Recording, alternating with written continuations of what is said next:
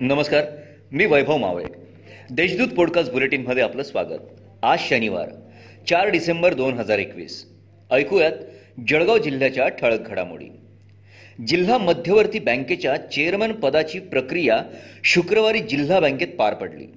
परंतु त्यापूर्वी जिल्हा बँकेच्या सभागृहात राष्ट्रवादीच्या नेते मंडळींची बैठक पार पडली. या बैठकीत सुरुवातीला माजी चेअरमन ॲडव्होकेट रोहिणी खडसे खेवलकर यांचे नाव आघाडीवर होते. परंतु पडद्यामागे अनेक नाट्यमय घडामोडी घडल्यानंतर ऐनवेळी माजी मंत्री गुलाबराव देवकर यांच्या नावावर शिक्कामोर्तब झाले आणि चेअरमनपदी ते विराजमान झाले. शिरसोली रस्त्यावर अज्ञात वाहनाने दिलेल्या धडकेत पायी जाणाऱ्या भिका कडू महाजन या व्यक्तीचा मृत्यू झाल्याची घटना गुरुवारी रात्रीच्या सुमारास घडली होती. या प्रकरणी अज्ञात वाहन चालकावर एमआयडीसी पोलीस ठाण्यात गुन्हा नोंदवण्यात आलाय.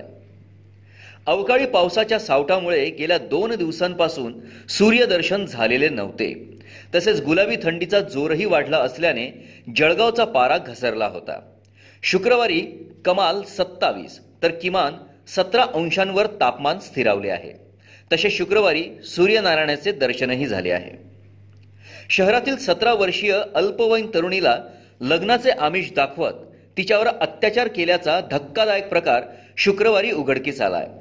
या प्रकरणी शहर पोलीस ठाण्यात तरुणाविरुद्ध गुन्हा दाखल करण्यात आलाय. हसन असलम मोमीन असे आरोपीचे नाव आहे. एरंडोल येथील भूमी अभिलेख कार्यालयातील प्रमुख भूमापक संजय नामदेव पाटील चाळीसगाव यांनी वरिष्ठांकडून कामाबाबत छळ होत असल्याची चिठ्ठी लिहून तेवीस नोव्हेंबर रोजी कार्यालयातच विषप्राशन करून आत्महत्या करण्याचा प्रयत्न केला होता. त्यांच्यावर उपचार सुरू असताना शुक्रवारी त्यांची प्राणज्योत मालवली. त्यांच्या मृत्यूस जबाबदार असलेल्यांवर गुन्हा दाखल करा. अन्यथा मृतदेह ताब्यात घेणार नसल्याचा पवित्रा त्यांच्या कुटुंबियांनी घेतला. या होत्या आजच्या ठळक घडामोडी. याबरोबरच वेळ झाली येथेच थांबण्याची. भेटूया पुढील पॉडकास्ट बुलेटिन प्रसारणात. तोपर्यंत संक्षिप्त बातम्या आणि ताज्या घडामोडींसाठी देशदूत डॉट कॉम या संकेतस्थळाला भेट द्या. धन्यवाद.